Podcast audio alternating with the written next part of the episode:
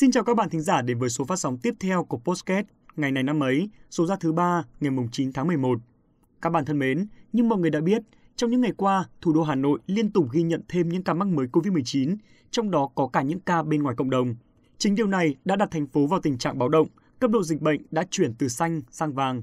Dịch bệnh quay trở lại, vô tình đã khiến cho kế hoạch đưa học sinh trở lại trường học từ thứ hai ngày 8 tháng 11 của Ủy ban nhân dân thành phố đã không thể thực hiện đầy đủ toàn thành phố Hà Nội chỉ có duy nhất huyện Ba Vì có thể cho học sinh trở lại trường học.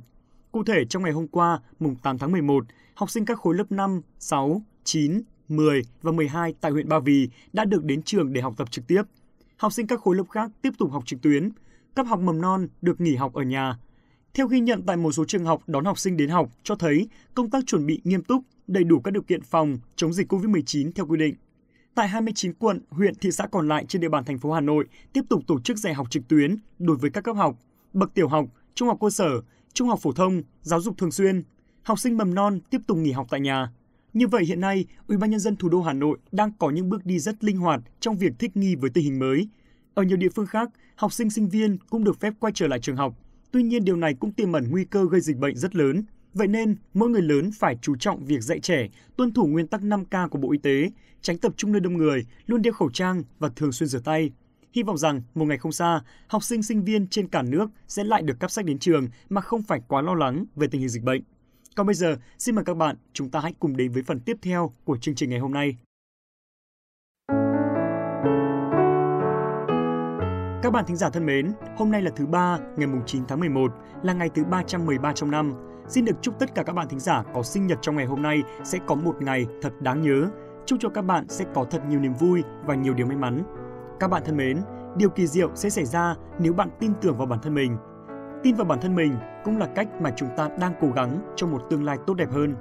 Nếu bạn có mơ ước và phấn đấu hết mình vì ước mơ đó thì nhất định bạn sẽ có thể làm được. Chúc các bạn thành công.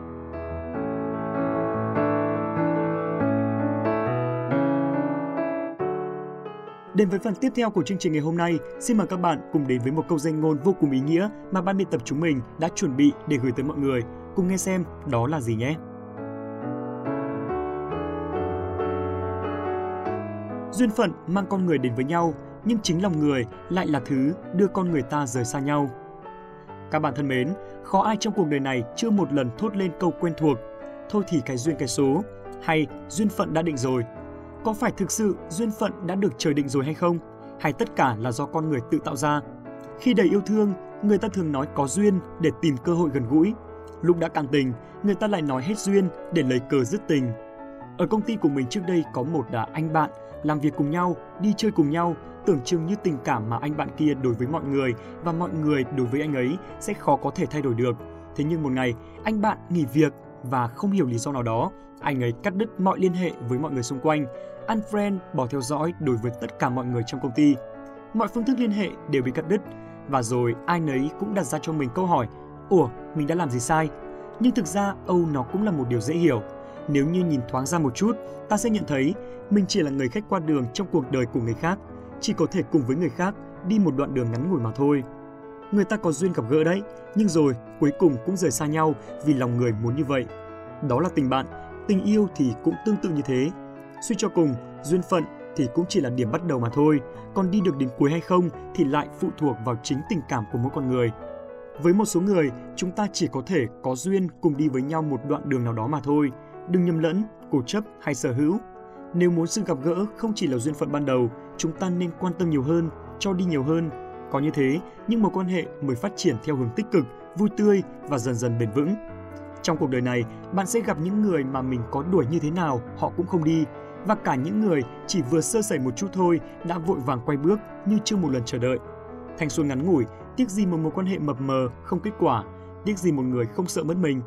Để duy trì được mối quan hệ, không chỉ có ta cố gắng là đủ, mà sẽ cần phải sự duy trì của cả đối phương.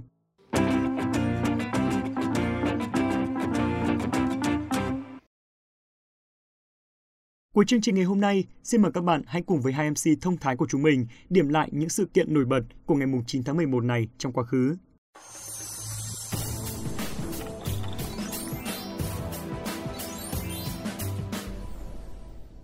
Xin chào các bạn thính giả thân yêu của chuyên mục Ngày này năm ấy. Mình là Hoàng Ngân. Còn mình là Cốt Đạt. Xin chào các bạn thính giả và xin chào Hoàng Ngân nhé. Cốt Đạt này sao hôm nay nghe giọng Đạt có vẻ khác khác ấy nhở? Kể ra thì cô bạn Hoàng Ngân của chúng ta cũng tinh tế phết đấy các bạn ạ. Thu thật thì Đạt có một sở thích khó bỏ đấy là ăn kem vào mùa đông. Thế nên hôm qua lượn lờ ăn cho đã một bụng để bây giờ họng đau rát như thế này đây. Quốc Đạt có biết là tội của mình lớn lắm không? Không giữ gìn giọng nói thì sẽ làm ảnh hưởng đến sức khỏe và cũng là làm ảnh hưởng đến chất lượng của chương trình nữa đấy. Không biết là các bạn thính giả có nỡ trách móc Đạt không chứ Đạt nghĩ là chắc mọi người sẽ thương mình nhiều hơn là trách mình như Hoàng Ngân đấy.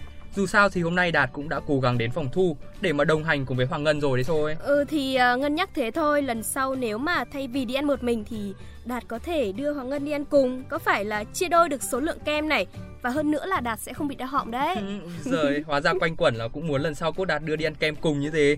Rồi xong cả hai đứa cùng đau họng thì lấy ai đồng hành của các bạn thính giả cơ chứ. Ý được cái tham ăn là nhanh. Này, thôi nhá, không cãi nhau với Quốc Đạt nữa cho mất thời gian của các bạn thính giả nào. Hãy mau mau bắt đầu chương trình ngày hôm nay đi thôi Đạt ơi. Ok, nhất trí. Vậy thì ngay bây giờ chúng ta sẽ cùng đến với những thông tin đáng chú ý trong nước đầu tiên của ngày hôm nay, ngày 9 tháng 11, tức là ngày thứ 313 trong năm. Các bạn thính giả thân mến, hôm nay ngày 9 tháng 11 là ngày mất của Nguyễn Xiển, một nhà khoa học của Việt Nam. Ông sinh ngày 27 tháng 7 năm 1907 tại thành phố Vinh, tỉnh Nghệ An, trong một gia đình nghèo có truyền thống nho học lâu đời, gồm 4 anh chị em ruột. Thời nhỏ, ông học tại trường tiểu học, trung học ở Vinh. Hồi còn đi học ở trường Quốc học Vinh, Nghệ An, ông đã là học sinh xuất sắc, đậu bằng thành trung rồi ra Hà Nội học trường Bưởi năm 1926 do tham gia cuộc bãi khóa để tang Phan Chu Trinh, cho nên ông đã bị đuổi học và bị cấm thi tú tài bản xứ.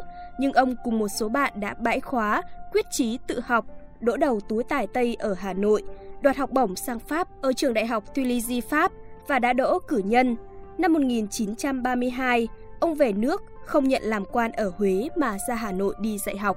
Từ năm 1937, ông chuyển sang ngành khí tượng thủy văn năm 1941, ông phụ trách đài khí tượng Phù Liễn Đông Dương tại tỉnh Kiến An, hiện đại nhất của Đông Nam Á lúc bấy giờ. Trong thời gian này, ông hợp tác cùng với Hoàng Xuân Hãn nghiên cứu về lịch và lịch Việt Nam. Cùng với các ông Hoàng Xuân Hãn, Đặng Phúc Thông, Nguyễn Duy Thanh, Nguyễn Đình Thụy, Ngụy Như Con Tum ra báo khoa học, phát hành cả Đông Dương với mục đích truyền bá ý tưởng và phương pháp khoa học, xây dựng văn hóa mới cho quốc dân về các phương diện khoa học. Cách mạng tháng 8 thành công, ông được cử giữ chức Chủ tịch Ủy ban Hành chính Bắc Bộ, kiêm Giám đốc Nha khí tượng. Từ sau ngày toàn quốc kháng chiến, ngày 19 tháng 12 năm 1946, ông làm công tác khoa học giáo dục và trở thành một trong những người đầu tiên xây dựng ngành đại học Việt Nam.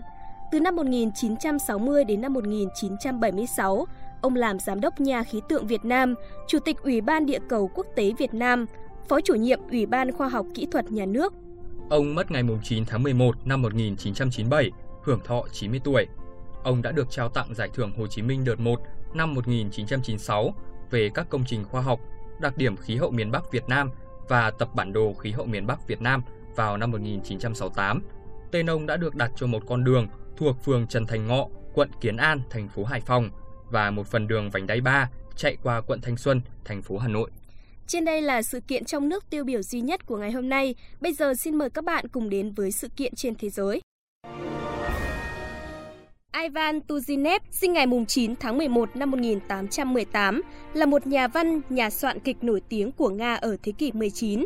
Tiểu thuyết Cha và con của ông cũng được coi là một trong những tác phẩm lớn nhất thế kỷ 19. Ông sinh ra trong một gia đình quý tộc thuộc đế quốc Nga. Bố ông mất năm Ivan 16 tuổi Mẹ của Tuzinev là bà Luto Vinova, một phụ nữ có học, thông minh, chăm lo đến việc học hành của con cái, nhưng lại đối xử tàn nhẫn, khắc nghiệt với nông nô. Hình ảnh bà mẹ khó tính ấy đã khắc sâu trong tâm khảm ông và được ông thể hiện trong nhiều tác phẩm sau này. Bước vào đại học, Tuzinev học năm đầu tiên tại Đại học Moscow, sau đó chuyển đến Đại học Saint Petersburg để học ngành văn học và ngữ văn. Thời gian này ông bắt đầu làm thơ, đến năm 1938, Ivan được gửi tới Đại học Berlin để học triết học và lịch sử. Năm 1841, nhà văn trở về nước. Năm 1842, bảo vệ luận án tiến sĩ ở Petersburg, ước mơ trở thành một giáo sư triết học nhưng không được hành nghề vì có nhiều tư tưởng tiến bộ. Từ năm 1847, ông ra nước ngoài cho đến cuối đời. Tháng 11 năm 1850, mẹ mất, ông trở về để tang, nhờ đó mà ông được nhận thừa kế một gia sản lớn – có điều kiện đi du lịch và sáng tác. Ông là một người yêu Tổ quốc, có tư tưởng tự do chủ nghĩa, nhưng sợ bão táp cách mạng, sợ đổ máu, nhưng vẫn ôm khát vọng giải phóng nhân dân Nga khỏi chế độ chuyên chế. Trong thư gửi Gogol, ông từ bỏ ý định trở thành nhà triết học mà say mê văn học. Năm 1846, ông viết truyện ký đầu tiên, nhưng tên tuổi của ông chỉ thực sự được biết đến sau tập 25 truyện ngắn Bút ký người đi săn được sáng tác trong khoảng thời gian từ năm 1847 đến năm 1852, được sáng tác trong những cuộc đi săn của nhà văn ở điền trang Spatskoye, tập sách nói về thiên nhiên nước Nga và cuộc sống, phẩm chất của những người nông nô bằng phong cách viết theo chủ nghĩa hiện thực của Tuzinev và phản ánh tư tưởng chống chế độ nông nô của ông.